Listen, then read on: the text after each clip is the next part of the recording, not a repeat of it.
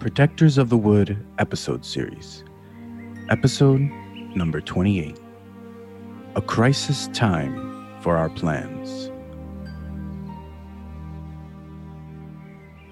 Abby dreamed that she was walking in the vast field of her dreamstone vision, leading people around the beech tree between heaven and earth.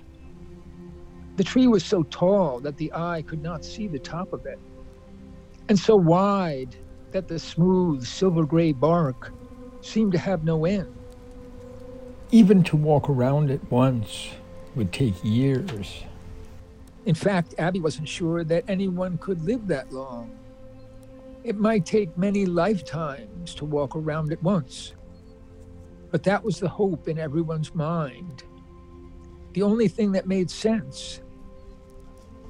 And so the people followed her, a weary, desperate, but somehow hopeful throng of people. The sun shone through millions of leaves. She awoke with no idea where she was or what time it was. Sitting up in panic, she became aware that she was starving and had left the vegetables she had gathered on the ground. After choosing the best and chopping and cooking, she added the rest of her amaranth and let the stew bubble for half an hour. It was delicious and put her into a more stable frame of mind. Pushing her worries aside, she raked leaves under the maple trees for an hour. The unusually dry weather was causing leaves to fall early. Patches of grass were dry and brown. Abby turned on the water and grabbed the end of the incredibly long coil of hose that she and Jeremy had put together. The next 3 hours flew by as she watered trees, grass, and the vegetable and flower gardens. She even filled a watering can and walked back to the secret place to water the celandine plants that Wendy was so passionate about. Someday, Abby wanted to show her this precious little group of wild herbs. Twilight was turning to dark when she finished working and put the tools away. The crickets were beginning to build their humming noise as more and more joined the chorus. A full moon was rising, an enormous golden globe shining down. It's a beautiful world. What am I so sad about? Suddenly, Reverend Tuck was gliding toward her, a shadowy presence in his dark clothes. Oh, Abby. I'm glad to catch you for a moment. Oh, it's a lovely moon. And the yard is doing beautifully. I've been noticing from my window. He stood next to her, looking at the moon. Abby knew something was on Tuck's mind. Ugh, why doesn't he just come out with it? Tuck said, So, how's the job at the preschool? Well, it's not really a job yet. I'm volunteering until the state approves my papers. When do you expect them to respond? Rose says any day now. I thought so. You know, let me do you a favor and lend you this $100 here. I won't take no for an answer. And I don't care if you never paint me back. In fact, I'd prefer it. He folded the bills into her hand. Just keep volunteering. It's the best thing for you right now.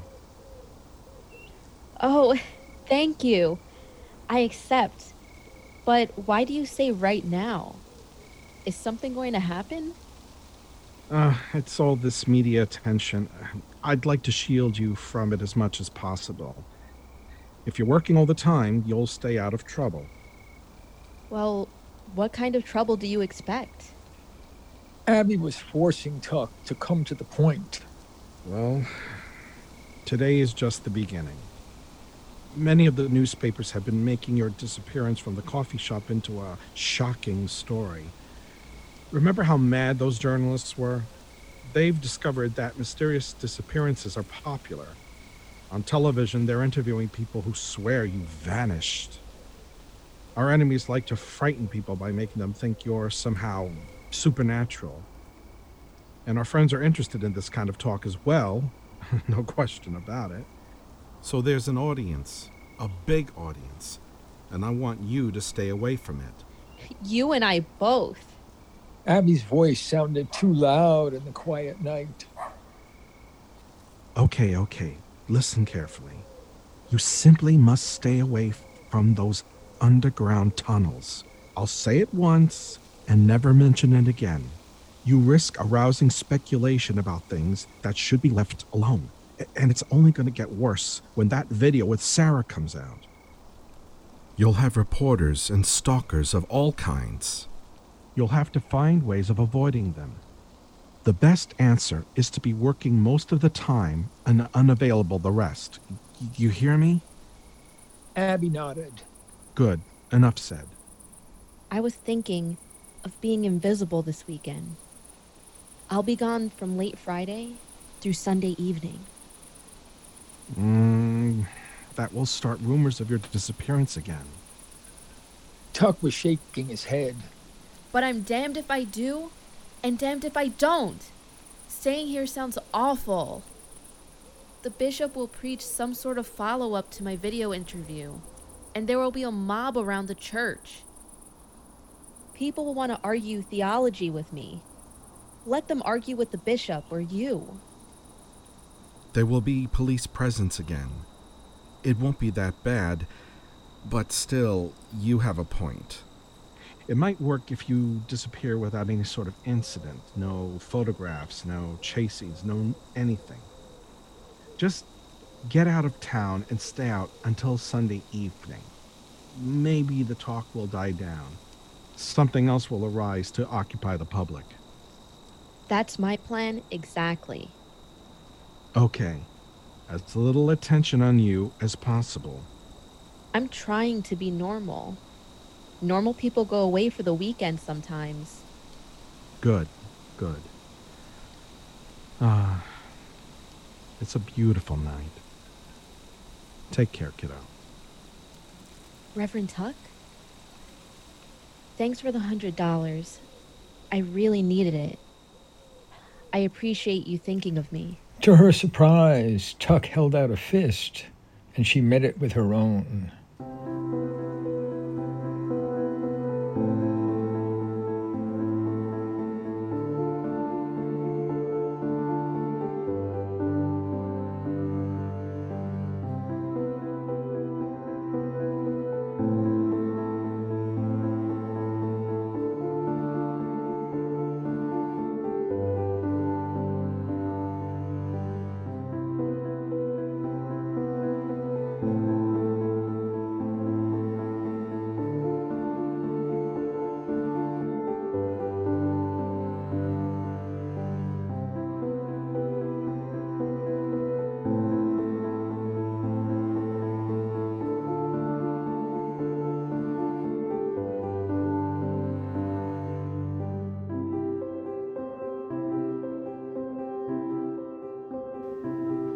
Abby lay in bed thinking about the preschool and the possible activities for tomorrow.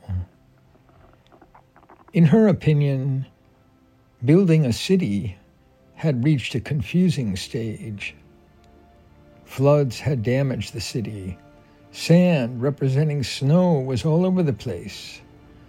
Crumpled, dried-out leaves were scattered around. Kayla wanted a garden and Franklin wanted a forest. How could they proceed? The only idea that had flashed through Abby's mind was to make cuttings from indoor plants and root them in water or damp, loose soil. Perhaps a tray of small plants would serve as a garden of the decorative sort. Eventually, the children could pot them and take them home, or let them grow in the sunny windows all winter. As she lay there tossing and turning, she imagined digging up a few baby oak and maple saplings and putting them in pots in a sunny spot.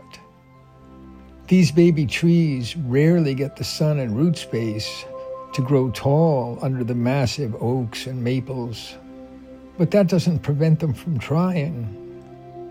Abby and the children could find a few of these very small but valiant trees, maybe just 4 or 6 inches high, and transplant them into pots. Perhaps they could serve as a forest, and eventually the children could take them home and find a nice spot with sun and deep soil and grow their own hardwood trees. The plan might appeal to the children and perhaps provide an ongoing learning experience. Maybe Rose and the parents would see the educational value, and Abby would be respected. But there were two problems. She would have to buy and bring the indoor plants to the preschool first thing in the morning, and Rose and Rob had not had the chance to weigh in on these ideas. But if they don't like the plan, we can just set the plants aside and use them another time. Or I'll take them home. Nothing is lost. She was falling asleep, but remembered to set her alarm. By 7:30, Abby was riding her bike to the garden center. She felt foolish. Why not wait just a day and talk to Rose and Rob first and pick up the plants in the afternoon? But Abby didn't feel good about continuing the building a city activity without a new twist to provide a clear direction. The voice in her mind foresaw chaos and irritation if they just continued with the city in flood and sand and the children wanting to race their cars around broken houses. Abby had seen no sign that Rob had a solution to the problem. The garden center was, of course, closed at 7:45 a.m. She'll be mad I'm waking her up early. At least I've got money to buy these plants. I hope I don't wreck them on the way to the preschool. But Abby knocked on the front and back doors, the windows, and kept trying. Allison finally saw her through a window and opened the front door. Just the person I wanted to see. Allison was delighted to see Abby. Now, isn't this an amazing coincidence? Come in. She stooped down to give Abby a hug. Now, first tell me why you're here, and then I'll talk. Abby followed her to the small kitchen in the back, where Allison poured her a cup of coffee. Abby explained her activity for the preschool and worried the whole time about what Allison wanted to say. She seems very cheerful. How does she look so glamorous in a bathrobe early in the morning? It's not just that she's tall and her dark skin glows in the light. It's her eyes. They look confident, mysterious, like pools of dark water that glitter and sparkle. We have what you need. Several full, radiant, hanging plants in the greenhouse ready to go. A philodendron and a wandering Jew should be perfect. Easy to grow. Enough cuttings to make 100 new plants. But how will you transport them? Abby was embarrassed. I was just going to hold them on my handlebars. Allison gave her a look of disapproval and shook her head.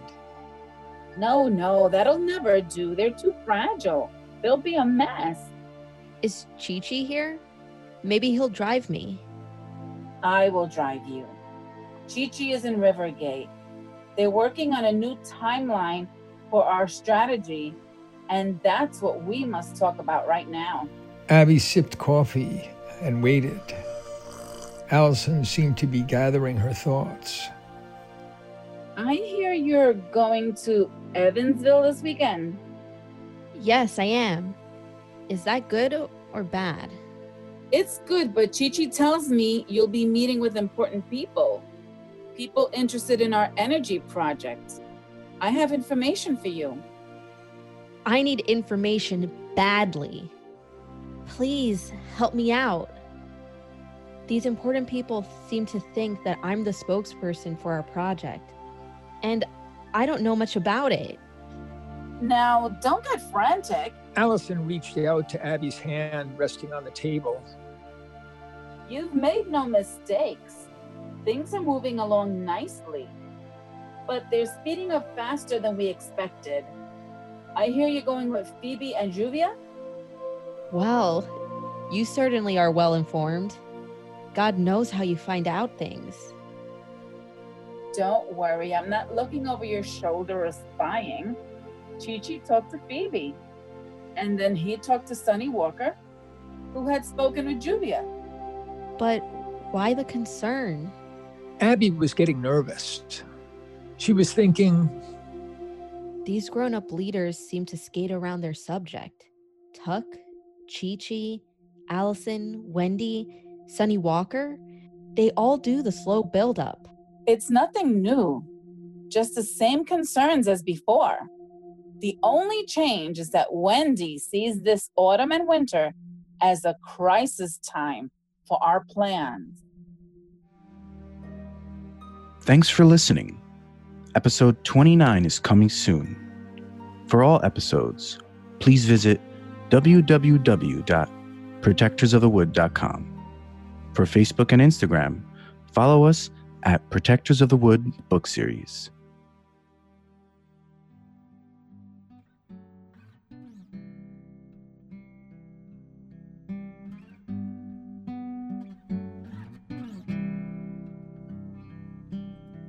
Through heaven and earth, a tree is growing. Around the world, a river flowing. We can travel by secret ways, like a shadow through our days.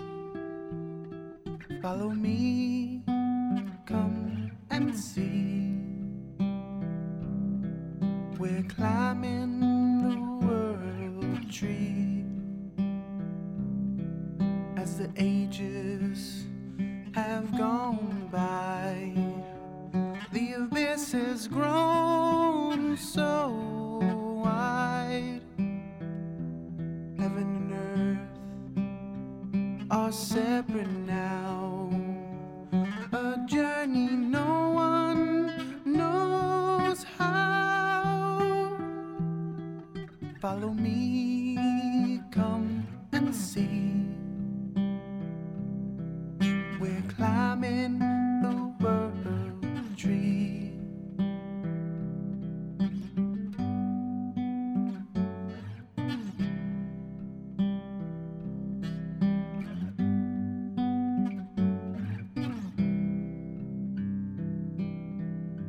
See how we come closer. You're on the pathway to the stars. Reach out your hand and touch the heavens. It's not far, it's not far. Follow me, come and see. We're climbing the world tree. Follow me, come and see.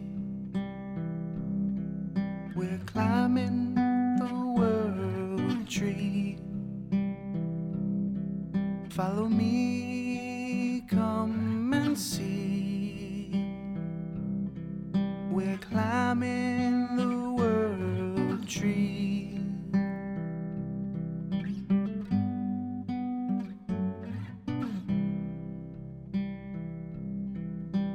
Climbing